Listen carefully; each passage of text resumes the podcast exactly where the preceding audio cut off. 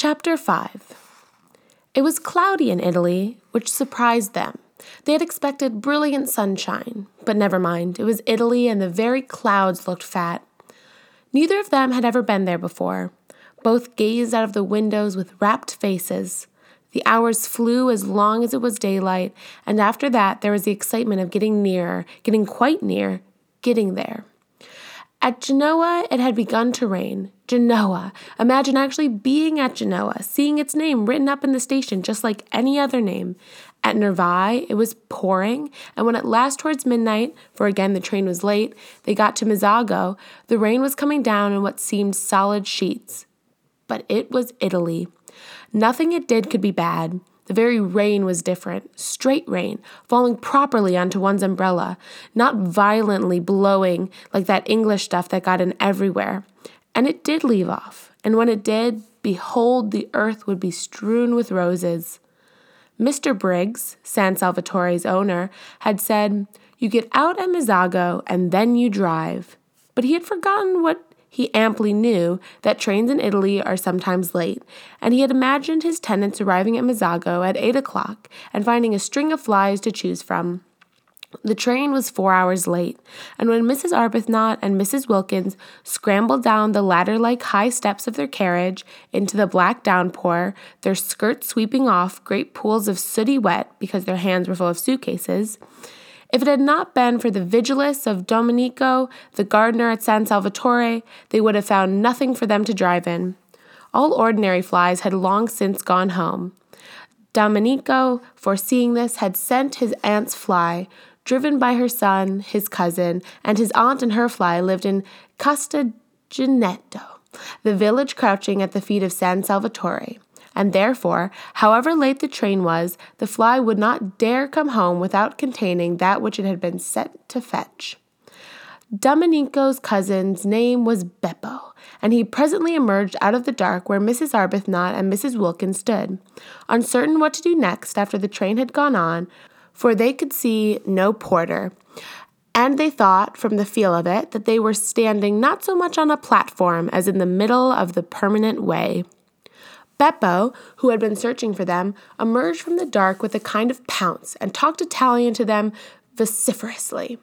Beppo was a most respectable young man, but he did not look as if he were, especially not in the dark, and he had a dripping hat slouched over one eye. They did not like the way he seized their suitcases. He could not be, they thought, a porter. However, they presently, from out of his streaming talk, discerned the words San Salvatore, and after that they kept on saying them to him, for it was the only Italian they knew, as they hurried after him, unwilling to lose sight of their suitcases, stumbling across rails and through puddles out to where, in the road, a small high fly stood. Its hood was up, and its horse was in an attitude of thought. They climbed in, and the minute they were in, Mrs. Wilkins indeed could hardly be called in, the horse awoke with a start from its reverie and immediately began going home rapidly, without Beppo, without the suitcases. Beppo darted after him, making the night ring with his shouts, and caught the hanging reins just in time. He explained proudly, and as it seemed to him with perfect clearness, that the horse always did that, being a fine animal full of corn and blood, and cared for by him, Beppo, as if he were his own son, and the ladies must not be alarmed. He had noticed they were clutching each other, but clear and loud and profuse of words though he was, they only looked at him blankly. He went on talking, however, while he pulled the suitcases up round them, sure that sooner or later they must understand him especially as he was careful to talk very loud and illustrate everything he said with the simplest elucidatory gestures. But they both continued only to look at him. They both, he noticed sympathetically, had white faces, fatigued faces, and they both had big eyes, fatigued eyes. They were beautiful ladies, he thought, and their eyes, looking at him over the tops of the suitcases, watching his every movement. There were no trunks, only numbers of suitcases, were like the eyes of the Mother of God. The only thing the lady said, and they repeated it at regular intervals, even after they had started, gently prodding him as he sat on his box to call his attention to it, was San Salvatore? And each time he answered vociferously, encouragingly, Si, si, San Salvatore. We don't know, of course, if he's taking us there, said Mrs. Arbuthnot at last in a low voice, after they had been driving, as it seemed to them, a long while, and had got off the paving stone of the sleep shrouded town, and were out on a winding road with what they could just see was a low wall on their left beyond, which was a great black emptiness and the sound of the sea. On their right was something close and steep and high and black. Rocks, they whispered to each other, huge rocks. No, we don't know, agreed Mrs. Wilkins, a slight coldness passing down her spine. They felt very uncomfortable. It was so late. It was so dark. The road was so lonely. Suppose a wheel came off. Suppose they met fascisti, or the opposite of fascisti. How sorry they were now that they had not slept at Genoa and come on the next morning in daylight. But that would have been the first of April, said Mrs. Wilkins in a low voice. It is that now, said Mrs. Arbuthnot beneath her breath. So it is, murmured Mrs. Wilkins. They were silent. Beppo turned round on his box, a disquieting habit already noticed, for surely his horse ought to be carefully watched, and again addressed them with what he was convinced was lucidity. No patois and the clearest explanatory movements. How much they wished their mothers had made them learn Italian when they were little. If only now they could have said, Please, sir, round the right way and look after the horse. They did not even know what horse was in Italian. It was contemptible to be so ignorant. In their anxiety, for the road twisted round great jutting rocks, and on their left was only the low wall to keep them out of the sea, should anything happen, they too began to gesticulate, waving their hands at Beppo, pointing ahead. They wanted him to turn round again and face his horse, that was all. He thought they wanted him to drive faster, and there followed a terrifying ten minutes during which, as he supposed, he was gratifying them. He was proud of his horse, and it could go very fast. He rose in his seat, the whip cracked, the horse rushed forward, the rocks, rocks leaped towards them, the little fly swayed, the suitcases heaved, Mrs. Arbuthnot and Mrs. Wilkins clung. In this way they continued, swaying, heaving, clattering, clinging, till at a point near Castagneto there was a rise in the road, and on reaching the foot of the rise the horse, who knew every inch of the way, stopped suddenly, throwing everything in the fly into a heap, and then proceeded up at the slowest of walks. Beppo twisted himself round to receive their admiration, laughing with pride in his horse. There was no answering laugh from the beautiful ladies. Their eyes, fixed on him, seemed bigger than ever, and their faces, against the black of the night, showed milky. But here at last, once they were up the slope, were houses. The rocks left off, and there were houses. The low wall left off, and there were houses. The sea shrunk away, and the sound of it ceased, and the loneliness of the road was finished. No lights anywhere, of course, nobody to see them pass. And yet Beppo, when the houses began, after looking over his shoulder and shouting, Castagneto! at the ladies, once more stood up and cracked his whip, and once more made his horse dash forward. We shall be there in a minute, Mrs. Arbuthnot said to herself, holding on. We shall soon stop now, Mrs. Wilkins said to herself, holding on.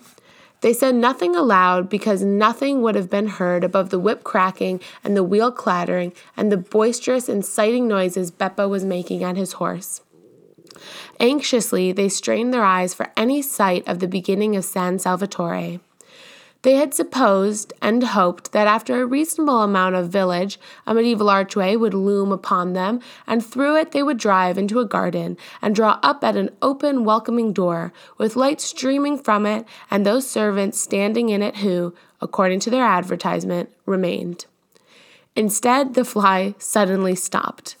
Peering out, they could see they were still in the village street, with small dark horses, with small dark houses each side and Beppo, throwing the reins over the horse's back, as if completely confident this time that he would not go any further, got down off his box.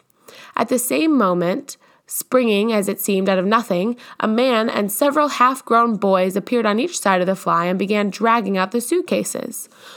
No, no, San Salvatore, San Salvatore, exclaimed Mrs. Wilkins, trying to hold on to what suitcases she could. Si, si, San Salvatore, San Salvatore, they all shouted, pulling.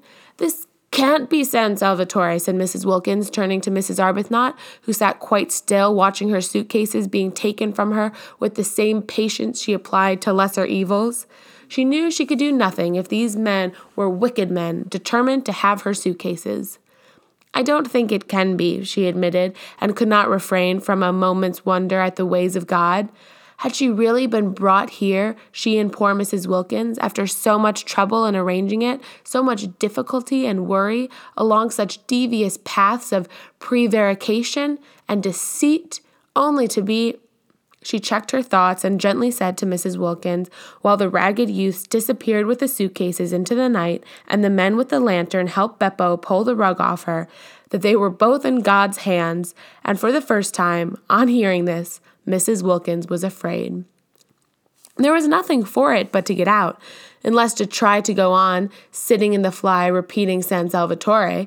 Every time they said it, and their voices each time were fainter, Beppo and the other men merely echoed it in a series of loud shouts. If only they had learned Italian when they were little. If only they could have said, We wish to be driven to the door. But they did not even know what door was in Italian. Such ignorance was not only contemptible, it was, they now saw, definitely dangerous. Useless, however, to lament it now, uselessly to put off whatever it was that was going to happen to them by trying to go on sitting in the fly. They therefore got out. The two men opened their umbrellas for them and handed them to them. From this they received a faint encouragement, because they could not believe that if these men were wicked, they would pause to open umbrellas. The men with the lantern then made signs to them to follow him, talking loudly and quickly, and Beppo, they noticed, remained behind. Ought they to pay him? Not, that they thought, if they were going to be robbed and perhaps murdered. Surely on such an occasion one did not pay? Besides, he had not, after all, brought them to San Salvatore. Where they had got to was evidently somewhere else. Also, he did not show the least wish to be paid. He let them go away into the night with no clamor at all. This, they could not help thinking, was a bad sign. He asked for nothing because presently he was to get so much. They came to some steps. The road ended abruptly in a church and some descending steps. The men held the lantern low for them to see the steps. San Salvatore, said Mrs. Wilkins once again, very faintly, before committing herself to the steps. It was useless to mention it now, of course, but she could not go down steps in complete silence. No medieval castle, she was sure, was ever built at the bottom of steps. Again, however, came the echoing shout Si, si, San Salvatore! They descended gingerly, holding up their skirts just as if they would be wanting them another time, and had not, in all probability, finished with skirts forever. The steps ended in a steeply sloping path with flat stone slabs in the middle. They slipped a good deal on these wet slabs, and the man with the lantern, talking loud and quickly, held them up. His way of holding them up was polite, Perhaps, said Mrs. Wilkins in a low voice to Mrs. Arbuthnot, it is all right after all. We are in God's hands, said Mrs. Arbuthnot again, and again Mrs. Wilkins was afraid. They reached the bottom of the sloping path, and the light of the lantern flickered over an open space with houses round three sides. The sea was the fourth side, lazily washing backwards and forwards on pebbles. San Salvatore, said the man, pointing with his lantern to a black mass curved round the water like an arm flung about it. They strained their eyes. They saw the black mass, and on the top of it, a light. San Salvatore? They both repeated incredulously. For where were the suitcases, and why had they been forced to get out of the fly? Si, si, San Salvatore. They went along what seemed to be a quay, right on the edge of the water. There was not even a low wall here, nothing to prevent the man with the lantern tipping them in if he wanted to. He did not, however, tip them in. Perhaps it was all right after all, Mrs. Wilkins again suggested to Mrs. Arbuthnot on noticing this, who this time was herself beginning to think that it might be, and said no more about God's hands. The flicker of the lantern danced along, reflected in the wet pavement of the quay. Out to the left in the darkness, and evidently at the end of a jetty, was a red light. They came to an archway with a heavy iron gate. The man with the lantern pushed the gate open. This time they went up steps instead of down, and at the top of them was a little path that wound upwards among flowers. They could not see the flowers, but the whole place was evidently full of them.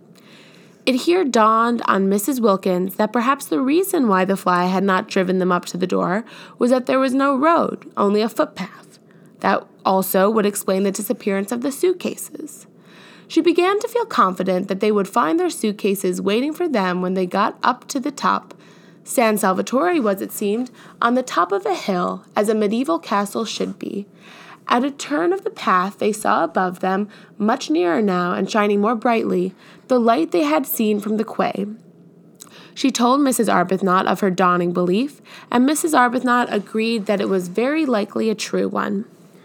Once more, but this time in a tone of real hopefulness, Mrs. Wilkins said, pointing upwards at the black outline against this only slightly less black sky, San Salvatore.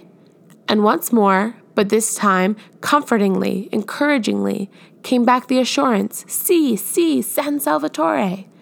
They crossed a little bridge over what was apparently a ravine, and then came to a flat bit with long grass at the sides and more flowers.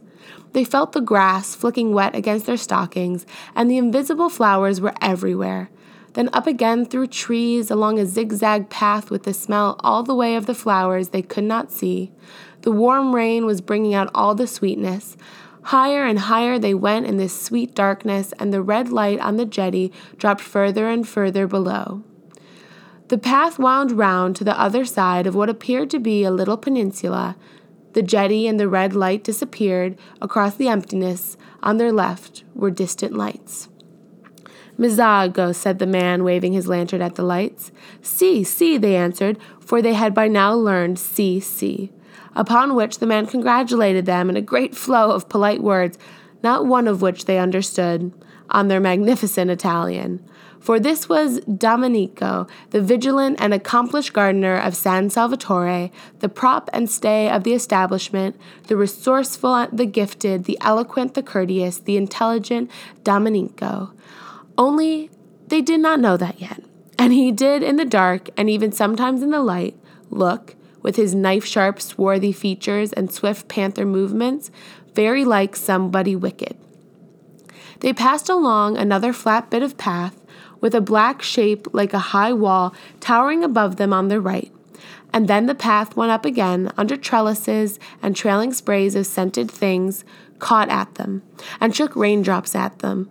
And the light of the lantern flickered over lilies, and then came a flight of ancient steps worn with centuries, and then another iron gate, and then they were inside, though still climbing a twisting flight of stone steps with old walls on either side like the walls of a dungeon, and with a vaulted roof.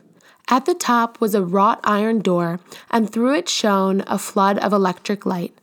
Ecco, said Domenico, lithely running up the last few steps ahead and pushing the door open. And there they were, arrived, and it was San Salvatore, and their suitcases were waiting for them, and they had not been murdered.